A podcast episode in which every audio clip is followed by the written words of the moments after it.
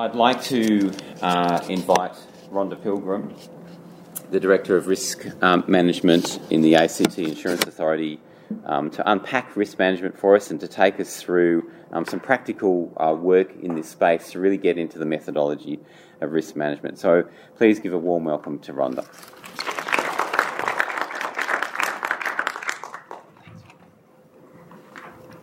Thanks, Sean.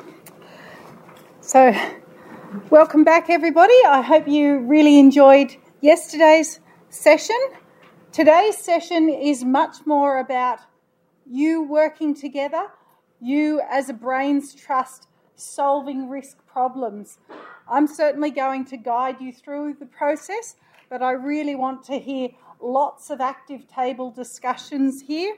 As Sean said, this is very much, uh, you know, Chatham House rules. We'll probably have some of um, uh, Sean's team joining you at the tables for the discussions. Please do not let that hinder you in any discussions that you're having because those discussions that you have between services are going to be the gold that you take home today, I'm sure. So, what we're going to do this morning, the first session is going to be looking at strategic risk. So, what we're looking at is from a service delivery perspective, what are those things common to your type of service that can be a risk? So that's why you're set in, in tables looking at different service types. So I'd really encourage you um, to, to work through those uh, strategic risks and discuss how those affect you uh, in your service types. After morning tea, when we come back, I'm going to uh, split the tables quite differently. We're going to focus on uh, the scenarios that I hope you uh, had a chance to read yesterday afternoon or yesterday evening as your little bit of homework.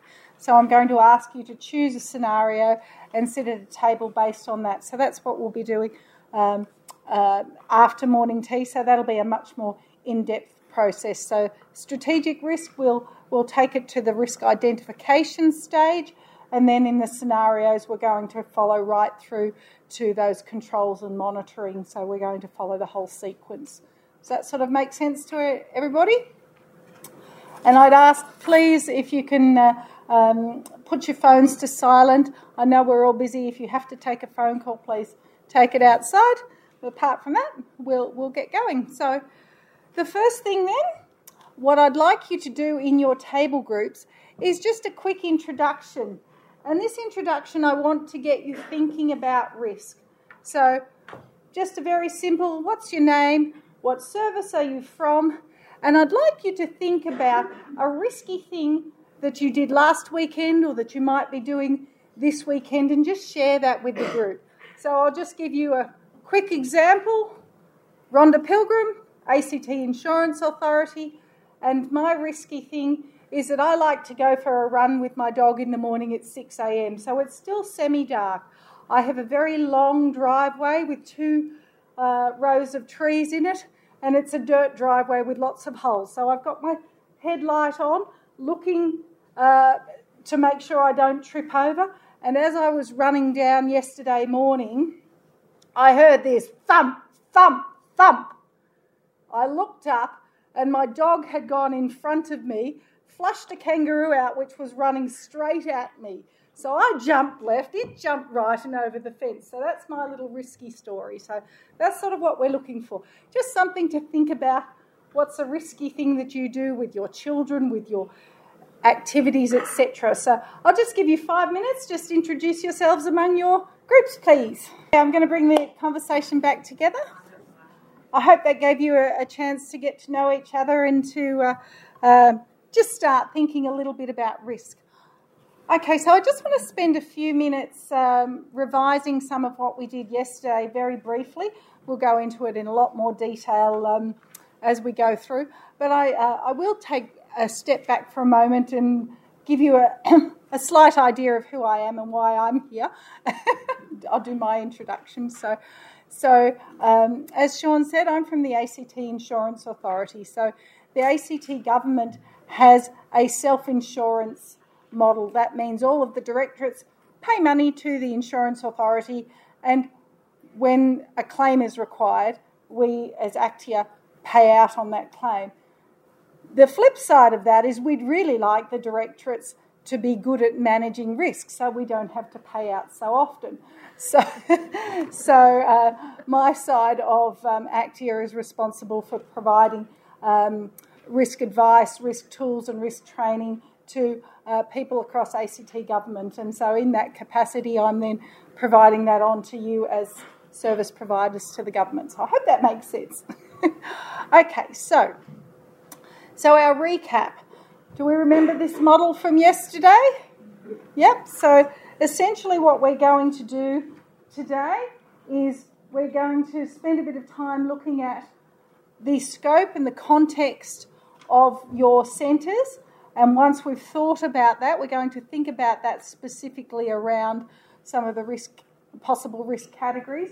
Then we're going to do a risk identification activity um, for your service areas.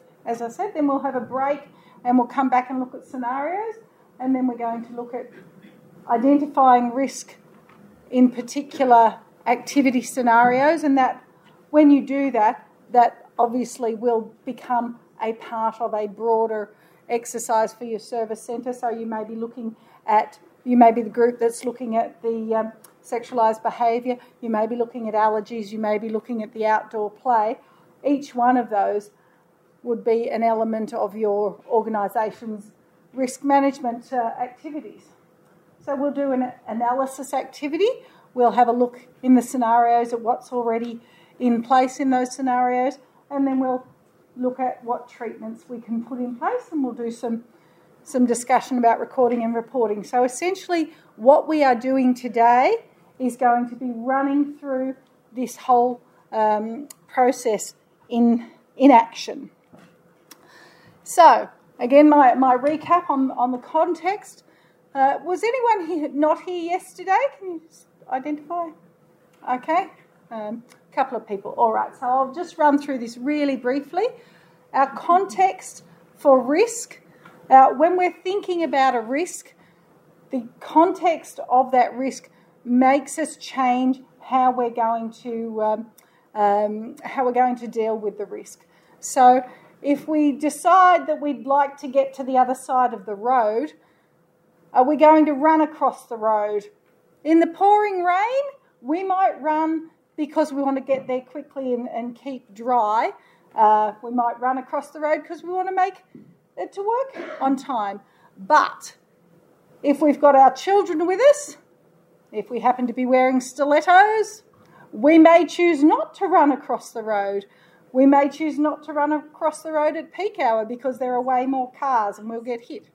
We may choose not to run across the road because there's a pedestrian crossing and we could get caught by a policeman.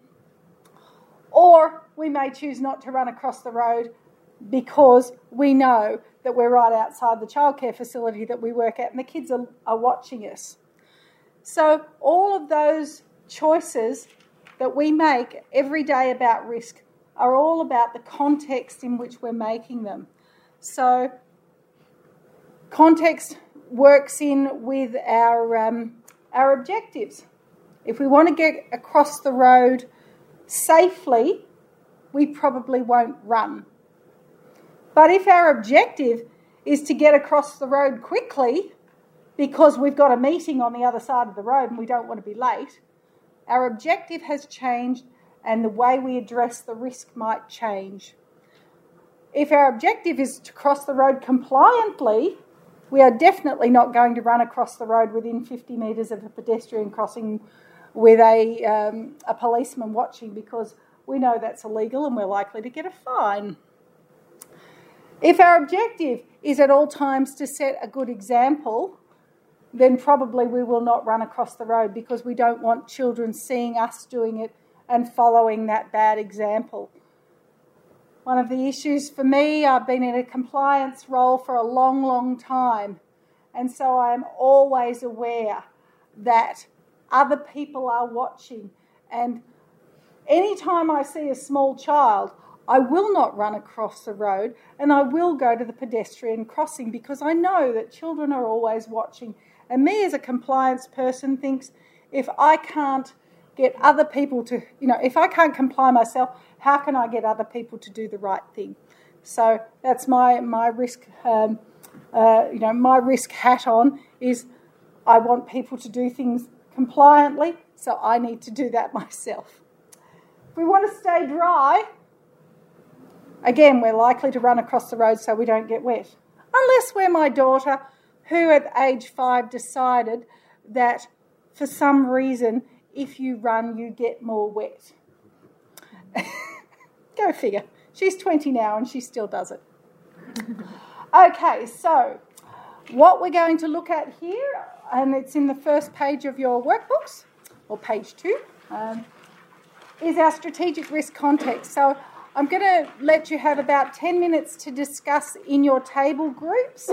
So, what I'd like you to think about for the service type that you have in front of you on the table, or if you do happen to have a mixed table, I know we've got uh, family daycare with a couple of other groups there. You can certainly have a couple of conversations there if needed. But I want you to think about the risks that you have, and, and uh, the middle column there is just some ideas for you. So, in the financial space, how is your service funded? And does that make a difference as to what risks might be there financially for you? Um, in the asset space, who owns the assets? In family daycare, obviously the assets are owned generally by, um, by the carers individually, which is very, very different to a long daycare centre where um, you may, may own the facility. It's very different again to an out of school hours care setting where the school owns a lot of your facilities and you don't have a lot of control. So when you're thinking about your context, you need to capture some of those things. Your ability to control um, those risks is, is very different in different scenarios. So, what I'd like you to do is see if you can think about at least two or three categories that are there and capture something as a group. So you can all write individually on your workbook so you can take it away. And at the end, I'm just going to ask a couple of random people to, to uh, give me some examples. So, so uh, yeah, have a bit of a chat about that, please. Okay, everybody. Uh, just going to bring the conversation back together now. So, I hope we uh, I hope we found a number of uh, interesting different contexts. So I'm just going to ask um, a few people to, to share with us something that they've uh, you know discovered as a really significant risk context for them. So would anybody like to share from a financial perspective? I know that was the top one on the list. So for maybe out of our, out of school hours care, what was the main financial piece that we, we captured? Anybody like to share? Yep. Yeah. Um, so uh, essentially, the service is just funded through uh, the fees that families pay. Mm-hmm. So if the families don't turn up because of COVID, yeah. that we're waiving the gap fee or not. Mm-hmm. right. Okay. So that's that's a, a, very definite funding challenge. Okay. What about in uh, in family daycare? What have we got there for for a financial um, context? Yeah. So we we um, both family daycare can have different service models where um, educators are self-employed or whether they're actually employed by the scheme. Um, so for both of us, family daycare educators are self-employed. Mm-hmm. Um, so they uh, pay a levy to the the, uh, the, service to be able to support the coordination unit that supports them in their roles. Um, and obviously with if you reduce educators, then you reduce levies, so there's some financial constraints that can happen in the back end. Okay. Um, but they are also then responsible as um, self-employed um, small business owners to then set their own fees. Um, so sometimes we can have some financial challenges that, that come along with that or some, some other risks around reputation um, that come from that financial structure. Ah, interesting. So the reputation is uh, um, if you're if you're providing an overall coordination role, but uh, you've got self-employed people underneath, the yeah, it's it's the uh, coordination group that uh, has the reputational uh, image. Interesting, interesting. Thank you. Okay, what about in the um, uh, early childhood space? Some of the centres. Anyone like to share from that, those groups? I'll go. Thank you. I suppose for me, pers- for me personally, because I um, have the centre, I own Urban. It's about my um, me knowing the financial implications are going to come back on me personal, personally, if anything happens. Um, I'm probably lucky in the context that I've got a really awesome team and they are very supportive and all understand the financial implications and of the risks associated if anything went wrong with the centre or um, the responsibilities that they all come back on me. So Okay. All right. Thank you. Okay, so maybe we look at compliance or regulation. Did anybody have um, a bit of context that they wanted to, to share there? Anyone get down that far in the. I suppose the thing, you know, compliance comes back down to reputation too. Mhm. So, you know, going back a few years, you have a situation where an incident happens at the centre that is typically, you know, on nobody's radar. Then all of a sudden, something really, really, really bad happens. Then you have media involved, and then the sector starts talking, and you know, speculations are put through and everything else, and then you go through the compliance part of things to ensure that policies are right and everything else. The flip side of that is that when you have all the families that leave, so then you've got your financials, but then other families are coming in because they're like, well, now that centre is so dang compliant because they've had constant attention Absolutely. there's less likely to have repeat offence. Definitely. So, so you have just demonstrated beautifully how lots of risks impact in different areas. And while the original uh, actual event may be fairly small, that snowball effect of people taking their children out of service affecting our financials, the regulator wants to start looking at you, all of those things line up. So it's like that Swiss cheese model from from yesterday. So yeah, quite often when we look at a risk, there may be mul- multiple consequences, and we, we need to look at what's the most most probable of those. Okay, thank you. All right. So who had a um, a people context uh, that they'd like to share? So we spoke, we're, we're all standalone services here in the ACT, and um, we spoke about how our management committee changes each year and how that impacts on us from uh, as a risk because depending from one year to the next how good your management committee is or isn't. That's a fantastic example. Thank you. Okay, who had an asset um, context that they wanted to share? Maybe one of the tables we haven't heard from. Oh, yep. Okay. So we've sort of been discussing um, how we share the spaces with the school um, and restrictions that there might be on using some of those spaces. I think things like that they're not purpose-built environments. We are stepping into the spaces. Right. So, so when we think about some of the um, uh, some of what we learnt yesterday about designing our spaces, that's a real challenge in the out of school care scenario where here's the school, the school's already got things set up, you can only use what they've already got set up. So that does make make life a challenge, doesn't it? So so that context is just so important. All right, so that's, that's good. I, I can see you've had some great discussions. So what we're going to move on to is the um, the next piece, our strategic risk identification. So it's the next page in your workbook. So what we're looking at as we walk through this, um, I'd like you to identify one or two risks for at least two of the uh, context categories that you've got there. So hopefully you'll have four lines on your page. Uh, uh, you've got uh, plenty of room to go down there, and we'll carry this activity on till morning tea at um, um, 20 to 11. So, um, yeah, essentially, what I want you to do is think about the bad thing that happens. Now, I don't want you to get too caught up. Quite often, we'll have people say, "Oh, but that's that's um, that's the source." No, it's not a root cause, and and people get a bit confused.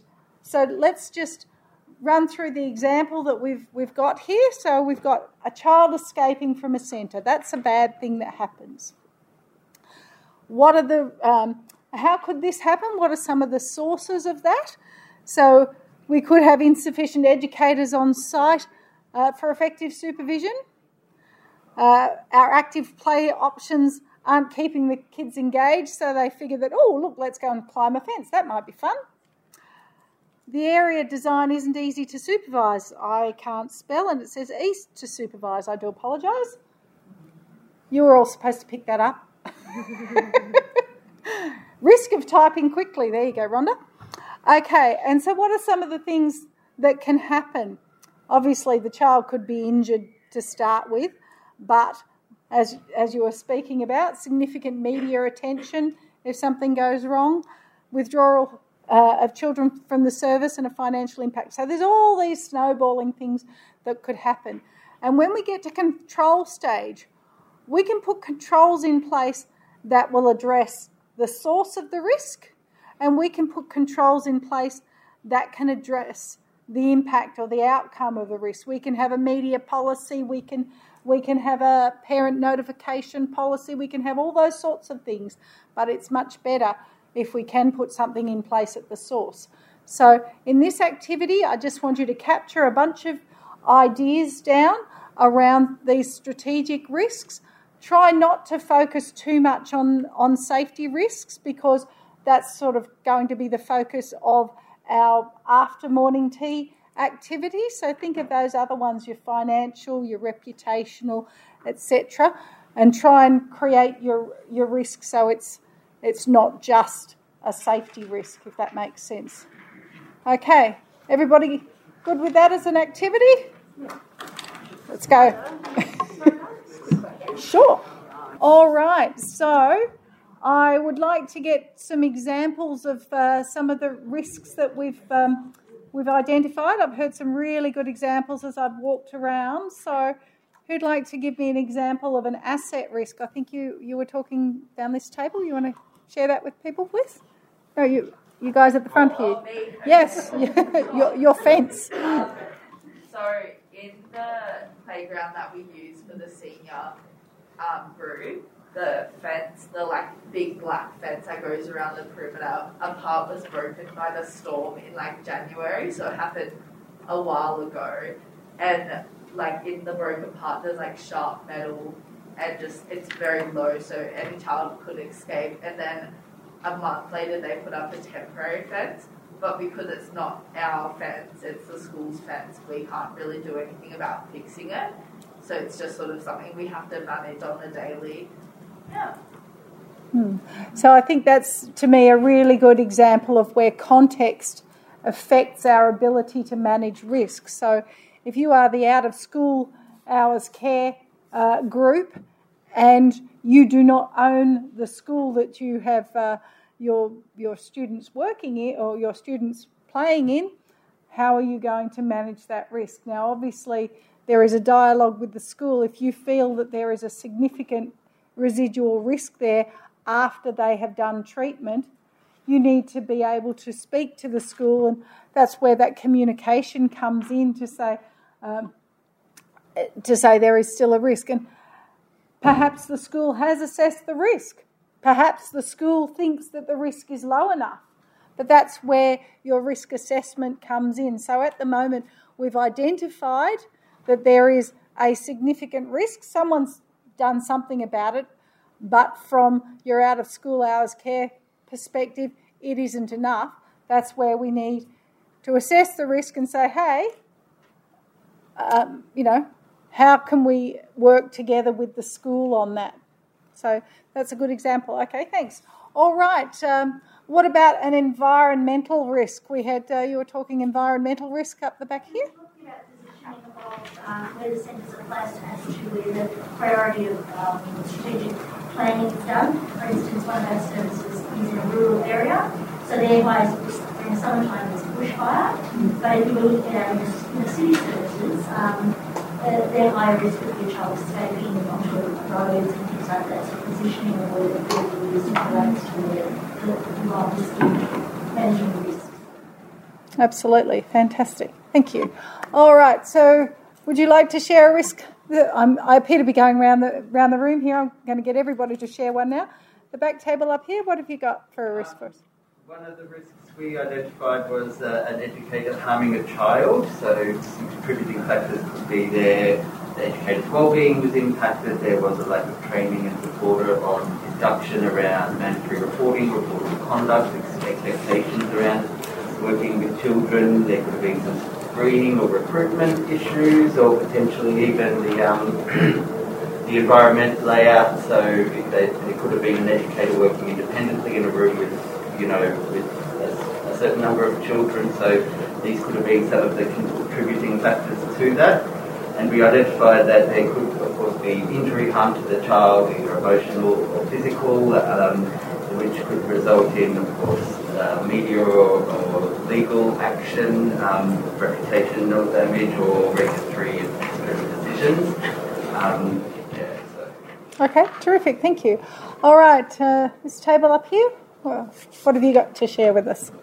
Uh, one of the risks we identified at our centre, which is out of date experience, because every week we do community walks and uh, we, we walk to the cafes for the babycinos. It can be uh, trip hazard for the children and uh, injury hazards like physically, emotionally, and could be dehydration. And was also thinking of losing a child too and snake bite or animal hit because we go to the Oakey Hill Reserve. And it can impact on our reputation, losing a reputation in the community and the trust of the parents and also health and safety issue for the children too. Okay, good, thanks. All right, uh, group up the back here.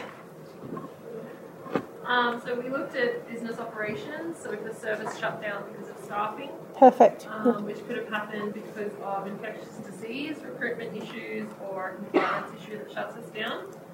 Um, obviously, the impact of that is financial and reputational, but it also affects future tenders that you want to apply for.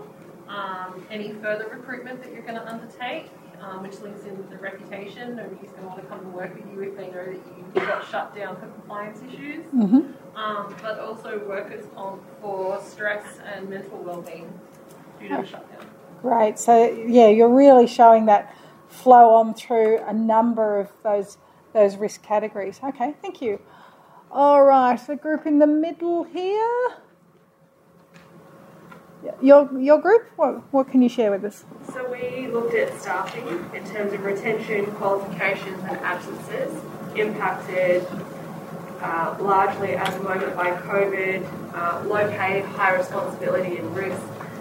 Um, the number of approved services in the area may, can make it difficult to keep staff at your centre if there are other centres nearby that are willing to offer better rates or you know, more support. Mm-hmm. Um, lack of benefits in some cases, so a few of us work in the city and we all have to pay for parking, which if you're working further out from the city, you don't necessarily have to do. Um, and then the impact and outcome, being unable to meet ratios, having to close rooms because of COVID, um, staff leaving or parents leaving, find places that will waive gap fees or have better retention of staff. Okay, fantastic. All right, thank you. That's that's a really good example. Okay, coming down to the table here. What, what would oh, you sure. like? Um, we spoke about um, uh, for, uh, building security. So um, the example that I had is I work for a not-for-profit. The ACT government owns our building. Um, and in recent history, uh, the ACT government wanted to remove us from our building for the land that we were on, which is a pretty good spot.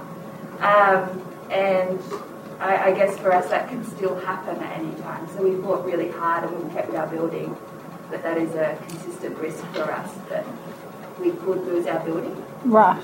Um, we could be relocated, but we don't have much say in that unless we uh, went branched out on our own independently. Um, and so that would have a, a huge, we'd need a lot of financial mm-hmm. income behind us, but we're a not for profit. Um, yeah. Yes, there's a there's a big uh, way up as um, peppercorn rent is fabulous um, while you're in a space that you're happy with and and um, and uh, everything's fine, but uh, the ability to be moved out of that into another area is very definitely a risk. So thank you for capturing that one. Good. All right, what have we got at the front table here?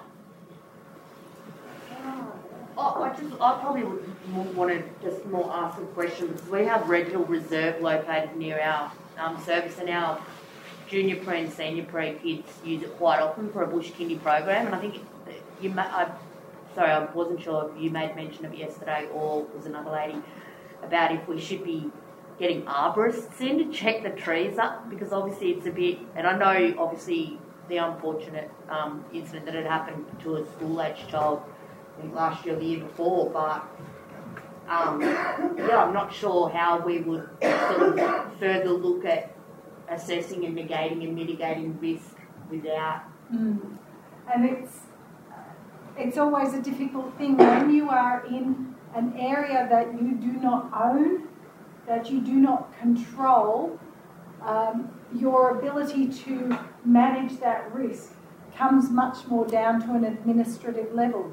If the trees are on your property and your children are regularly climbing those trees, and you see that as a definite part of your outdoor play experience, then possibly it is worth having an arborist look. If you are taking the children for a nature walk, you are back to those administrative controls of supervision and understanding the children's abilities, managing that on a very uh, um, individual and, and manual level. So you cannot control things that you do not own, and I think this group in particular has a lot of that uh, associated with your uh, community preschools, your out of school hours care. You're all in facilities where you don't necessarily own the premises. So, so yeah, that's very much a part of your context. How do I control risks wherever I am? And I know in the um, primary and high school education area, their biggest risks are when they take students on excursions because they don't control the centres and they can't control every risk. So supervision is very much your biggest control when you are outside of your centre doing any activity. So that's where you really need to do specific risk assessments for each activity to say, all right, where are we going? What are we likely to be doing? Are we in summer? Are we in winter? What are our different hazards associated with that planned activity? So, so you can treat your risks quite differently within your control, within your service centre, to when you're going outside. Okay, so what we might do now is um, break for morning tea. We're a little bit later than I expected, so I might ask you if you can come back at say five past eleven. Um, then we can continue on with our activities. Now, what I would like to do is mix things up a little bit um, so that you've got some different conversations going. So. Um, I'm hoping that uh, you all read the scenarios. For the couple of people who weren't here yesterday. Please come over and we can give you uh, a set of the scenarios. They shouldn't take you more than five minutes to read, hopefully. Now, there were three scenarios. There was one regarding um, the first one's outdoor play, is it? Yeah, playground equipment. So, yes, the first one is playground equipment. So, if you are interested in working on the scenario with playground equipment, I might get you to come to the three tables on the far side. So this is going to be scenario one. Scenario two, which is the um, the food allergies. So these sort of middle tables here, and scenario three, which is the sexualised behaviour over this side. Now, I'd like ideally to get sort of similar numbers on tables, so we've got that good discussion again. So if you find you're the only one in a particular area, encourage some friends to join you. But uh, please go and enjoy your morning tea and we'll see you back shortly. All right, so what we're going to do now, as I said, is we're going to focus on those three scenarios, but uh, at the end of each activity, I will uh, get groups to um, give a bit of a, a talk uh, as, as we've done previously, just to make sure that while you're focusing on one scenario, you're still going to hear information about all of them, which will help us all, I think. So, what we're going to do at the moment is um, starting off that scenario, we're going to do in a little bit more detail a similar thing to what we did in the previous one. Last, last um, activity, we were looking at that uh, higher strategic level, and we captured some fantastic strategic risk across the group, so thank you for that. So, this one we're going to focus in on your scenario, so feel free to spend a little bit of time reading your page again if you need to. And what I'd like you to do as a group is to um, discuss the risk. So, so this is this is uh, the whole of the scenario piece that I've got up on screen. So our first piece, we're going to assess the risks. Then we're going to look at our controls and whether they're adequate. Then we're going to look at some treatments. And then we're going to look at monitoring. So we're going to have four little sessions. So we've only got uh, an hour 20 to do that. So we'll just have about 10 minutes per session and then a little follow up. And hopefully uh, we, will get there on time. okay, so so there are our, those are our steps. So the first one the, the, um, so we're looking at page six of your workbook. So this page looks the same as the one you did before, but what I want you to do is focus very specifically on your scenarios. So hopefully you'll be able to see one or two risks on your scenario. So please feel free to draw from what you heard yesterday. Uh, you've got resources on your tables to help you when we move to the control stage. Um, for the those with the sexualised behaviour, the um, uh, you can certainly use your traffic lights to help you to identify where you think the behaviour in the scenario sits on the traffic light system. So I'd love to hear that um, when you've finished. So yeah, I'll just give you 10 minutes to go through, think about your specific scenario, and think about what risks there are that you can identify, please. Excuse me, everybody. I'm just going to grab your attention for a minute, please. Um, one thing I want to be a little bit clear on in this one is you have in front of you scenarios that have happened. What we're focusing here on is looking at the risk of that happening. So we're trying to essentially do a preventive exercise for next time. So when you're recording the risk, what we're looking for is that language of failure to keep, uh, you know, failure to uh, provide food segregation, failure to, um, you know, provide safe playground equipment, that sort of thing. So, so that's kind of the language in your risk piece and then we're looking for what are the causes of that? Was it supervision? Was it um, design? All of those sorts of things. So, failure to provide, inability to, that's kind of the language in the risk space, okay? Okay, everybody, I'm going to bring you back together again. So, all right, how did we find that exercise? A bit difficult sometimes to work out exactly what's the cause, what's the effect, particularly when you've got a scenario in front of you where it's already happened. All right, so I'd like to uh, get an example from each table of what you've found as a risk and what, what you saw as your, um, um, your source and your outcome. So maybe we run around, we, we went this way last time, so would you ladies to start for me here? From um, okay, we had a scenario about playground equipment and children using um, as a fort for a fire um, station, um, and a child fell down a pole. Three children hurt themselves. Um, the description of the risk is injury to children. The source was the supervision, design of the playground, and whether or not a risk assessment had been done. Okay. So I've had a couple of discussions on this. Be um, just be really mindful, particularly in, in sort of a, a leadership role, of saying the number one source of an, um, an incident was lack of supervision.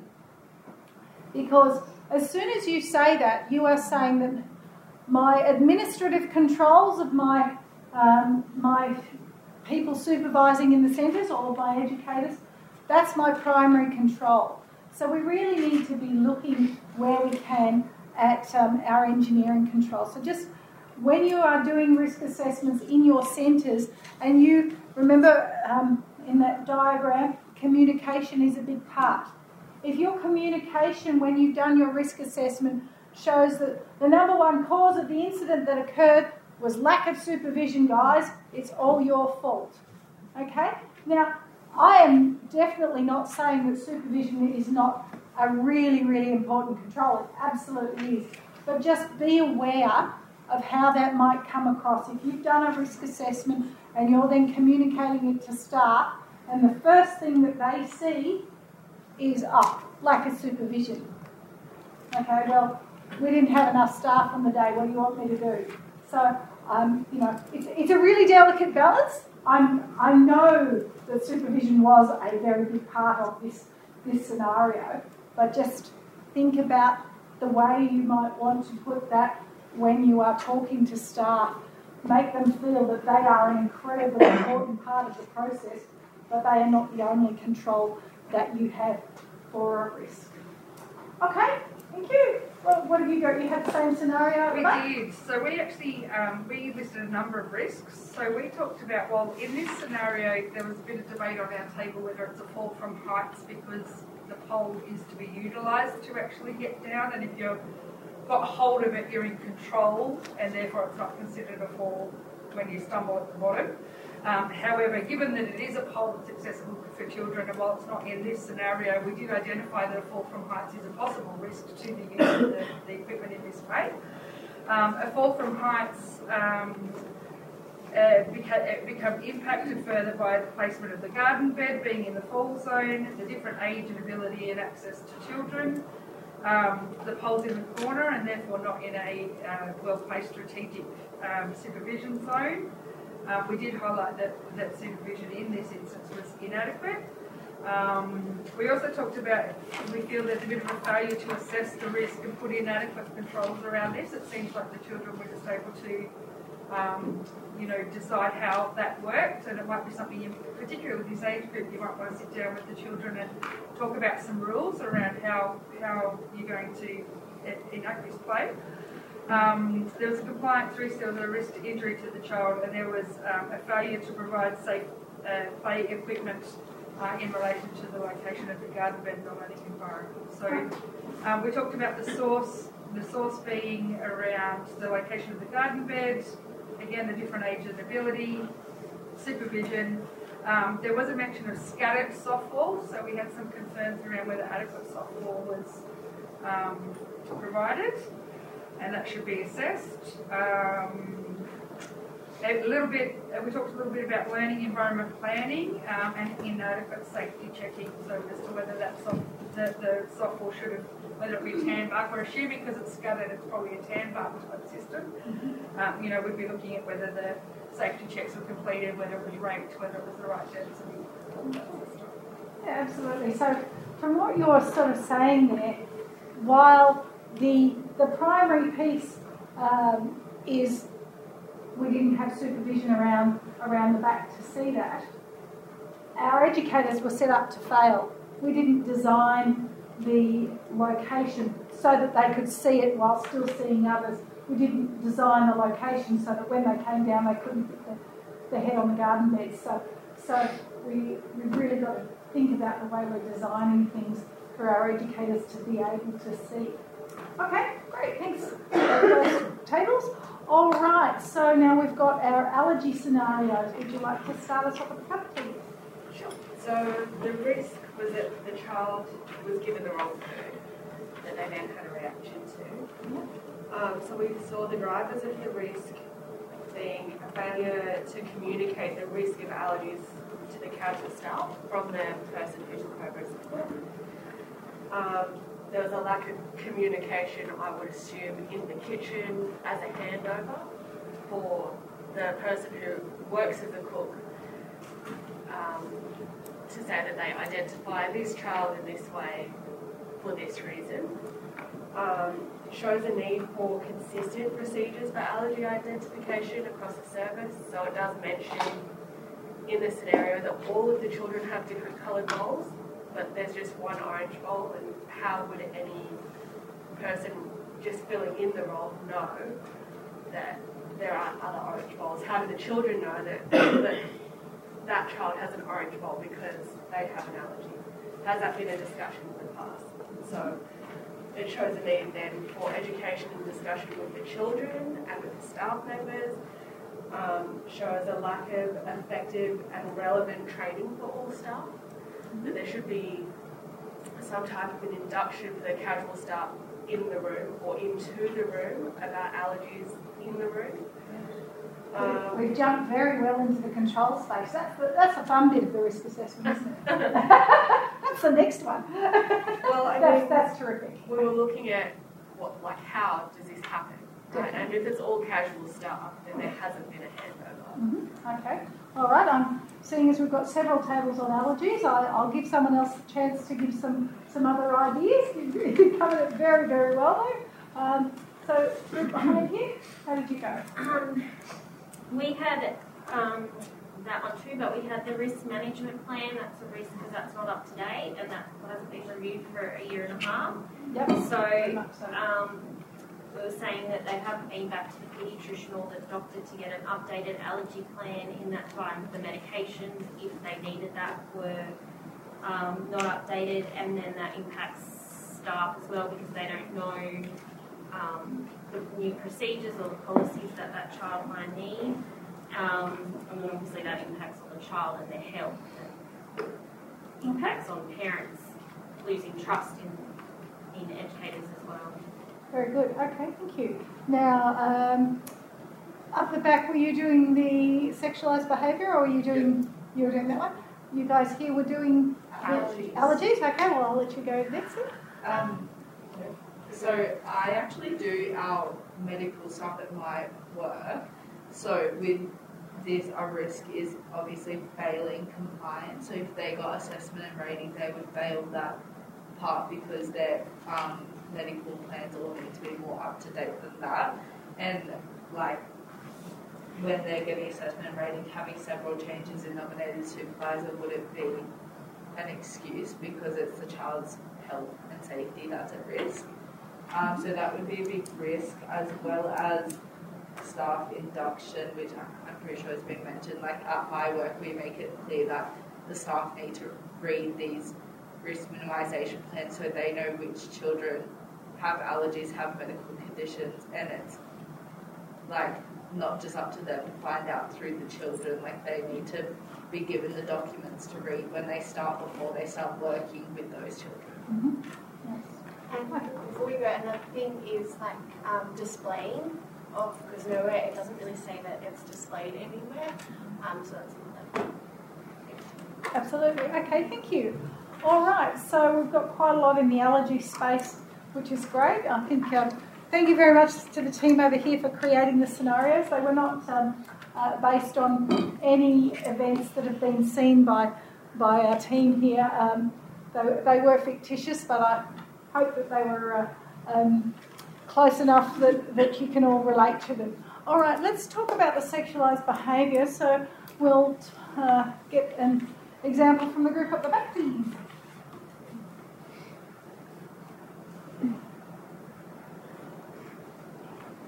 In terms of the, the risks that we identified, um, we it was obviously the harmful sexualised behaviours and also a failure to report um, behaviours that were being observed in the space from the. Mm-hmm. Okay. So um, we terms of the contributing factors for the harmful sexual, sexual behaviours, there was um, potentially inadequate supervision, um, a lack of educator awareness of child protection, and and maybe a lack of uh, you know protective behaviours their programs to help support um, children who be experiencing um, certain issues. So I think we thought we procedures that would um, support with that. It, um, similar outcomes for the failure, failing to report. So policies and procedures around reporting incidents have to document these scenarios, educators knowing what and when to, to document um, knowledge of child protection. So in terms of the um, outcomes for these, there, there could of course be um, harm to the child, you know, the child subject to displaying the behaviour, also the child that has been, you know, that exposed to, the child you know, receiving that. So there could be um, statutory administrative decisions um, based, based on what's happened. Um, uh, also, when there's a fa- failure to report, there could be a lack of intervention for, for a child. Um, okay, good, thank you. All right, so table over here. What can you add? Some very similar sort of things. Um, we can sort of also look at things like the play area too large for the number of staff. Um, one educator actually 20 children or one staff. Mm-hmm. Okay, good. Um, Yeah. Also, um, ineffective staff communication. So, um, Communication is the big were- thing. Yeah. Mhm. The staff meeting was held by week or whatever it was. Where um, yeah, later on in the week to talk about.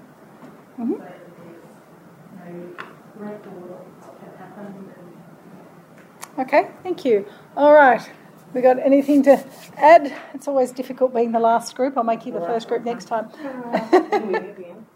Um, I would say, yeah, I think primarily for, for us, we were kind of just the, the failure uh, you know, and lack of education for the children as well as the educators. Mm-hmm.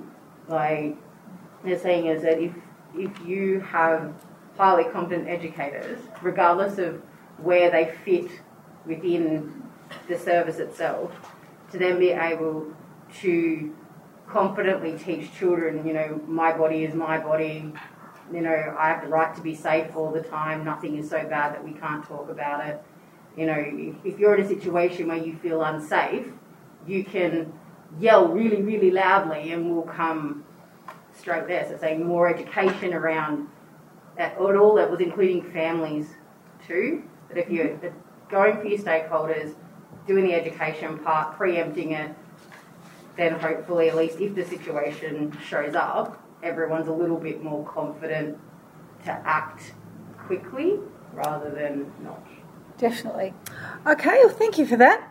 so I think we've all done a great job of uh, looking at those scenarios. So the next piece that we're going to go through, um, you've all got this um, piece at the back of your um, of your uh, workbooks. So this is the Actia risk assessment table.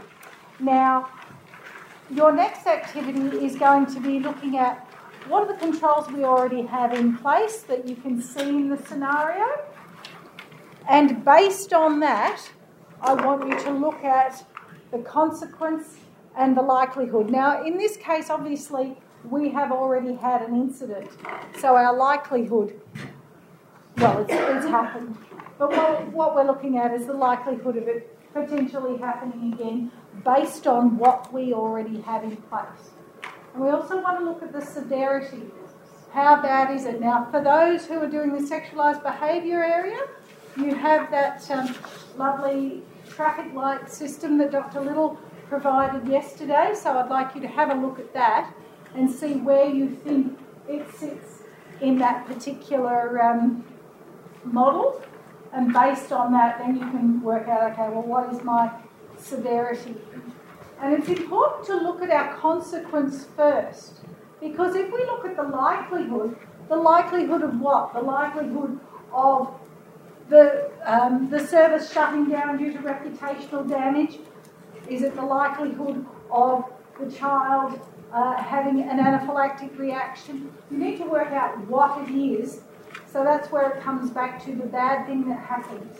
So I am assessing the consequence associated with the risk I have identified. So I want you to have a little look at um, this Actia matrix. Now, it may not be perfect for the childcare setting, it is created for the ACT government, but certainly in the people category, it will talk specifically about um, injuries and that sort of thing. So I want you to spend a few minutes looking at, on the next page, the examples that you've already done, the risks that you've already done, the consequences that are already in place. So we're looking for a current risk rating with the way that things are now in the scenario. So you've already talked about a lot of the great things that you think should be done. We'll capture those in the next one. So we're just going to have a few minutes to have a go at looking at our consequence and likelihood. Sorry, folks, the, the, the other thing I, I've realised on here, there's a control effectiveness rating. So on your um, on your piece on the back, it talks about um, whether controls are adequate, in need of improvement, or pretty much non-existent. So you can have a look at some of the controls that you've got in place and, and uh, make some thoughts about that. So that's on, on the big picture table as well. That was probably the most difficult part of what we're doing today is actually trying to rate a risk. And I think uh, for the middle group here, um, and I, I, think perhaps for this group over here, the, the actual bad thing that happened wasn't that bad. You know, going, um, being off for a couple of days, after after being exposed to uh, some some cheese. You know, in the scheme of things, it's not that bad. But based on yesterday's um, uh, discussions that, that were had, if it, if the uh, child who if we applied the same controls to a child with uh, a peanut allergy and another child swapped bowls, we could have an anaphylactic reaction there. So, so it's really quite difficult to assess based on I've got a scenario here, and okay, it wasn't too bad, but what if? If I've got other kids in my centre who have much worse allergies, it could have been significantly worse. And what we're trying to do in any risk assessment is to look at well, this is what's happened. What is the most reasonable likely consequence for me? So if in your centre you don't have any kids who have anaphylactic reactions, you've got a few who have intolerances and we manage those, then probably the controls that you've got in place I know they weren't I know they weren't effective, but they're not going to kill anybody. And that's what we need to think about is how much money are we going to spend to put in controls based on our cohort of students or of, of uh, children. And is that a robust set of controls if things change? So at the moment, the centre's got a bunch of kids with some allergies, but none of them are serious. But then tomorrow, I'm bringing in a child who has anaphylaxis and I'm using the same controls. I need to redo my risk assessment. So if you want your service to be robust to a broader range of um, abilities, you need to be thinking about your risk assessments and whether um, whether your controls are robust enough for a broader range. So I might uh, move us on uh, to the next control section quickly um, so that we get things done. We won't have too much of a discussion on this one, and we'll we can capture both, both things together in the next session. So, when we're talking about controlling risk, and I, I brought this one up yesterday. Sorry, there we go. Uh, I fixed my animations on day one, but not day two. Sorry about that. So, Our hierarchy of controls is uh, very applicable when we're talking about the safety context that we've got in all three of these scenarios. And what we're trying to do is to eliminate hazards before we rely on our supervision down the bottom. So, for those with the playground scenario, when supervision is our primary method of, um, of controlling, how did we rate our controls in the last thing? Were they effective or not effective? Not effective. And what about in our sexualised behaviour? How did we think our controls were in the scenario? Not existent because we were relying on supervision and the supervisor's playgrounds were not designed to, to see effectively. So, what we want to do is try and sit in this prevention space. Try and think about controls that will prevent the, um, the hazard from occurring rather than our response and recovery. So, in our traffic light scenario over here, um, there are lots of things that we can do for children uh, who are displaying behaviours, but what we want to do is sit in that prevention space to say, all right, well, how do we, um, how do we talk to families? How do we talk to children so that they understand what is and what isn't appropriate before we get to the stage where we've got children displaying those behaviours? So, our next session, we are going to look at our potential treatments. And I know that you've already been having these discussions around the table, so I'm hoping you can capture a lot of those quite quickly. So if you think about all of the causes that you wrote down as the um, uh, as the, the cause of the risk, and most of them were lack of supervision, lack of this, that, and the other, flip those around. These are the treatments that we want to start using. So you um, you got a lot of great information yesterday from all of those uh, fabulous presenters. So think about some of the controls they were talking about, whether it be more training, whether it be different design and that sort of thing. And I know that you are constrained by your facility context, particularly in your playground design, but it certainly doesn't stop you from having a discussion with the school owners to say, hey, we are seeing this risk in after school care. Can we have a discussion about different ways? We've just been on a training course. Hey, come and help us out. So the um, where's the lady who's got the broken fence? Go and have a discussion with the school. All right, so going to let you have a few minutes to look about look at what treatments you can implement. So this is the fun bit. And when you've done those treatments, if you have a look on the right hand side again and see if you can redo your consequence and likelihood. And I want to see that we have reduced our, um, uh, our problem issues. The, the other thing here to capture the cause or the effect is what you're doing, managing cause or effect. See if you can get one that does both cause and effect. Yeah,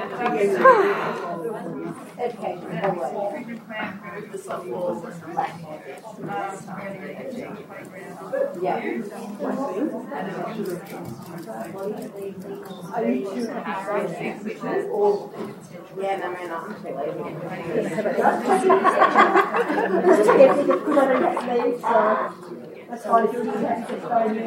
Well, you can, you can sit down and join the discussion. Okay, everybody. I'm, I'm very aware of time. We're running a little, um, a little bit behind where I want to be.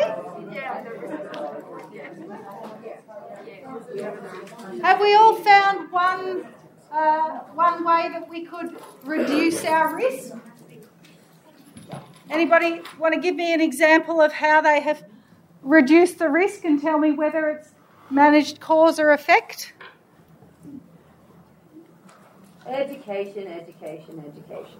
Okay, education, education, education for whom? For every single stakeholder that has anything to do with the service. Mm-hmm. Okay, yep. And I think in, in the sexualised behaviour, um, that is that is a huge part of it. Okay. Yeah. And so, do you think that educating your children will reduce, will manage cause or effect?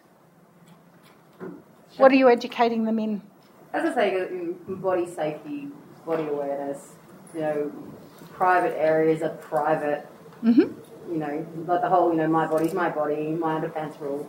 All the kind of good messages that come through mm-hmm. those amazing books, like saying, you know, to teach in a way that is developmentally appropriate.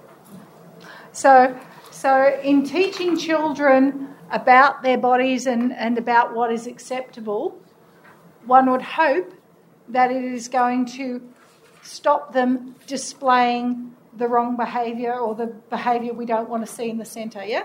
So I would say that's managing our cause. Yeah. But if we also teach the children to um, to report, to tell you if something's happened that they're uncomfortable with, that is managing the effect, yeah? Yep. Okay, good. All right, so can we have an example from uh, the group that had the allergy uh, issue? How did we reduce um, our, our risk there? Um, I guess creating a more in depth policy um, and having that updated or reviewed um, more regularly with all stakeholders, not just the management. So in this case, like there was a different um, nominated supervisor that just started. So um, if all educators are a part of creating these policies, they're going to have a more understanding and they're going to have they're, they're going to take on more responsibility as well because they're a part of that and, um, and more accountable.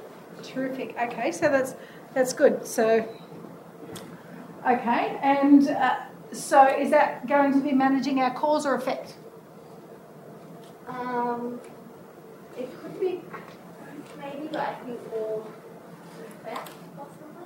More effect. So, so we're we're looking at the effect of reducing.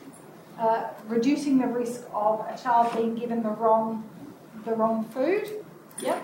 So I think it's more likely to reduce our, our cause because what we want to do is stop them getting the wrong food. So effect is is training around right, child's been given the wrong food. What do we do? Do we call the parents? Do we call um, you know a doctor? Do we uh, administer an EpiPen? So that's that's the effect side. So as I said before, we really want to stay on that cause side because we want to stop it from happening again, not just to, to treat it. Because there are an awful lot of things that we have in place from an incident management perspective. We all know the steps we have to take and who we need to contact and all that sort of thing. But the whole idea is to, to stay on that first, first side. So, from a reducing consequence and likelihood perspective, is uh, having a good policy and training our staff going to reduce the consequence of the child getting the wrong food, or is it going to reduce the likelihood of them being given the wrong food? The likelihood. The likelihood, absolutely. It is often easier to reduce likelihood than consequence. Yep. Okay. All right. And, and an example from our playground scenario, folk would like to give me what have you done to reduce the risk? Yeah. Um, so with so our risk is still the fall from heights. Um, the number one potential treatment we came up with is we just eliminate the garden bed and fall zone. Thank you. Really nice and easy. Um, manages the effects, so they're still going to fall from things, but Mm-hmm. um, uh, and then the the consequence of the injury is a lot lower with the garden bed being removed because they're on softfall rather than a hard edge. Mm-hmm. So, in this case, if we are talking about out of school hours care, we have a shared risk with the school, don't we? So, how much control do we as after school um, managers have in getting that garden bed changed. Hence how that risk is reported. Absolutely. So, so I can tell you that the school has similar risk registers to what you guys need. I've worked with the um, schools. I've, there are 96 risk registers for schools that I am about to upload into a brand new system. Blah blah blah. So, from their perspective, if you in after school care report a risk that you have seen associated with playground equipment, they absolutely have a duty of care to fix that risk. Because while the students that you have may be um, exposed to that for an hour after school, they're exposed to the same risk in the playground every day. So that communication piece is absolutely critical. And as I said, they are under the same um, regulatory requirements. So do not think that reporting a risk can't get it fixed. Okay, so control effectiveness. This is where I want you to come back up to your management level roles. We've been down looking at how we can uh, improve things for our educators. Now we're going to have a very quick look at uh, from the management perspective. So, how many of you here have a quality hat in your organisation? Yep, quite a lot of you. So, in 2015, the International Standard for Quality Management was changed. It previously had all these good things you needed to do to achieve quality. In 2015, it jumped right back up the front and said, Step one, what do you do? What's your context? Step two, what are your risks associated with achieving that? Step three, put in a quality system to manage them. So that's, that's ISO 9000 very broadly. So, what I want to, to look at now is whether it's the controls that were existing or the treatments that you have just decided on. Let's have a think about, just write down a couple of controls or treatments that you've been working on through the scenario, and I want you to tell me what will tell us if the risk is eventuating, what will tell us that the control we've just put in is effective. So, if our brand new control for allergies is a new policy, how do you know that that policy is being followed? Is it because Sean's team comes in and says, I can't see you've been following it? Is it a report that you get? Is it an internal assurance activity that you have? So, just one or two lines See what you can come up with because this is your beef. Those of you who put up your hands as quality. You need to know that the controls you have just determined are going to be effective are actually being used.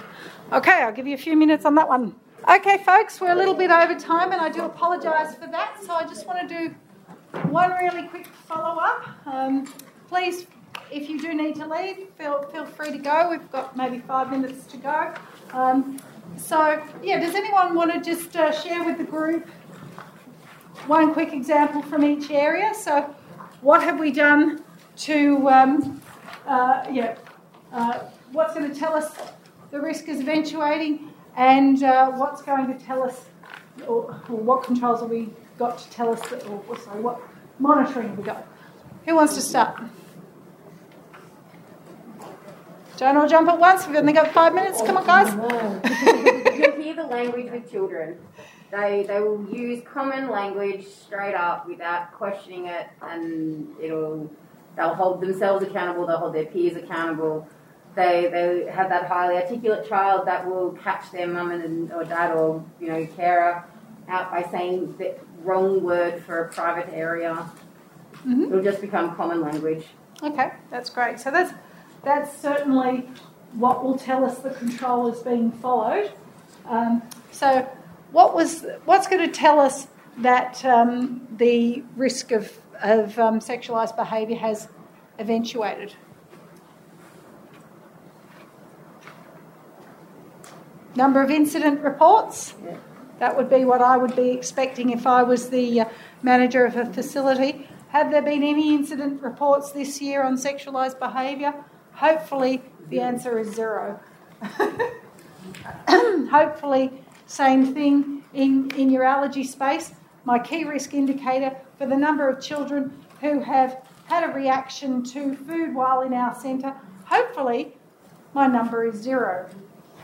But we had some really great supporting uh, information in the space of um, what, what reporting we're going to get. So, uh, this group over here, you shared with me some really good pieces around training and that sort of stuff. Do you want to share those?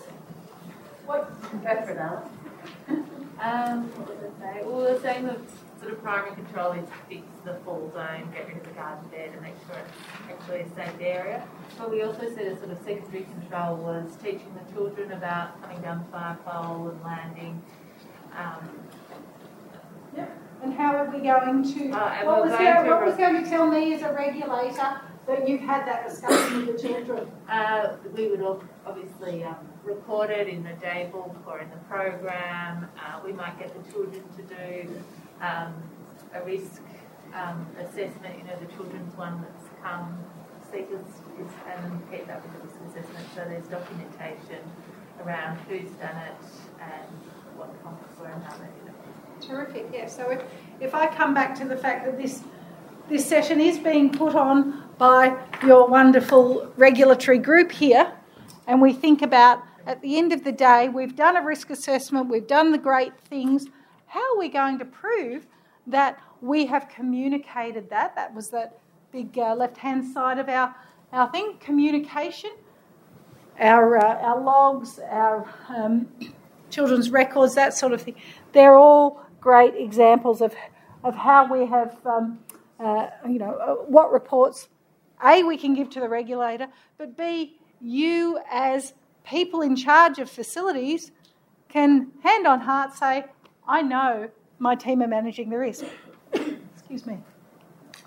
All right, so so uh, a couple of final steps. I'm going to hand back over to Sean, who can talk very briefly about what you might want to do to implement in your service and what this team's ex- expectations are.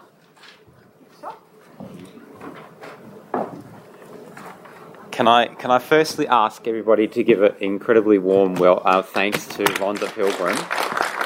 Um, I know that um, as a from the regulatory authority's point of view, we've learnt so much working with Rhonda, and this has been a great process for us. And I think um, it's a real opportunity to um, improve and step up our, our risk assessment and management. I wanted to years ago in this room, quite a number of years ago. Um, one of the things that we set in our journey as a regulator was that regulatory nirvana for us is a conversation of peers.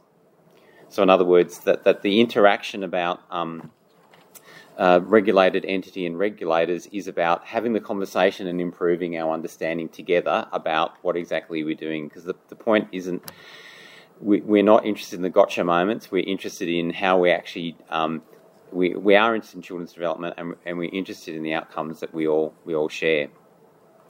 So I think the core thing that we would like to get across, which which Rhonda has emphasised, is that parsing the risk. It's actually assessing the cause.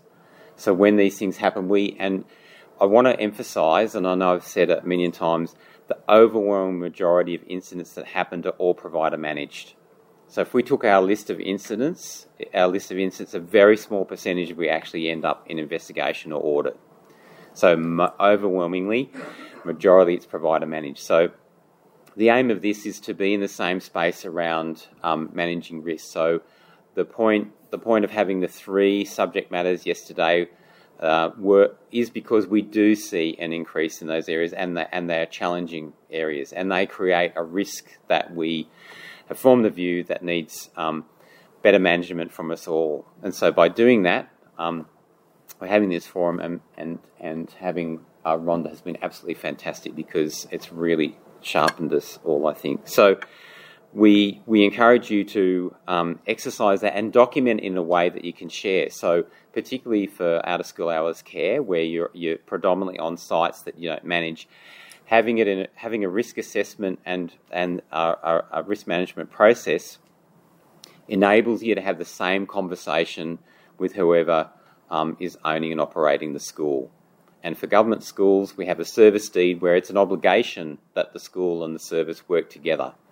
Um, and there's actually a, an agenda in the service deed. So, those you might know that, but part of our investigations for this, we do look at those minutes and we do see that um, some opportunities have been missed to put the risk issues that a service might see, that the school might see, or that the school might see, but the service doesn't see. It should be a, the same conversation. So that will actually help to reduce the risk because it's, it's a shared conversation about the risk. Um, so the other thing um, which we which Kylie set out in communication at the beginning of this campaign is that we will be doing qualitative audits of um, providers um, over August. So uh, we, it won't be everybody, but we will be doing qualitative audits around your risk um, assessment and management process. It's been an excellent couple of days, and I'd like to. Um, uh, well, I hope you've had a chance to connect with people you haven't met before and connect with the sector. I know it's been incredibly difficult to have that natural connection amongst the sector in the context of COVID, and hopefully, this is the beginning of the resumption of the communication that we would normally have. All the materials that you've seen uh, will be shared with you. Um, we'll be doing a, a podcast um, of, of the material. We'll also explore some of the conversations we've been having, like some of the areas around sexualised behaviours and, and, some of the things that we've been talking about today. Do we need to do more of an intensive um, piece for that? That's um, territory wide. In the same way, perhaps, as we did as um, the work with the Australian Children's Foundation around their trauma informed um, training, which um, I think um, has got a lot of really positive feedback. Um, I'd like you to, I'd encourage you to, to have the conversations with your services, with your colleagues about what's happened today and, and, and monitor the stuff that's coming out that we'll be putting out. Um, and I'd also like to um, express a deep thanks for ha- um, spending two um, half days with us, and it's really appreciated that you could come. And look forward to seeing you next time and wish you a safe and happy week. Thank you.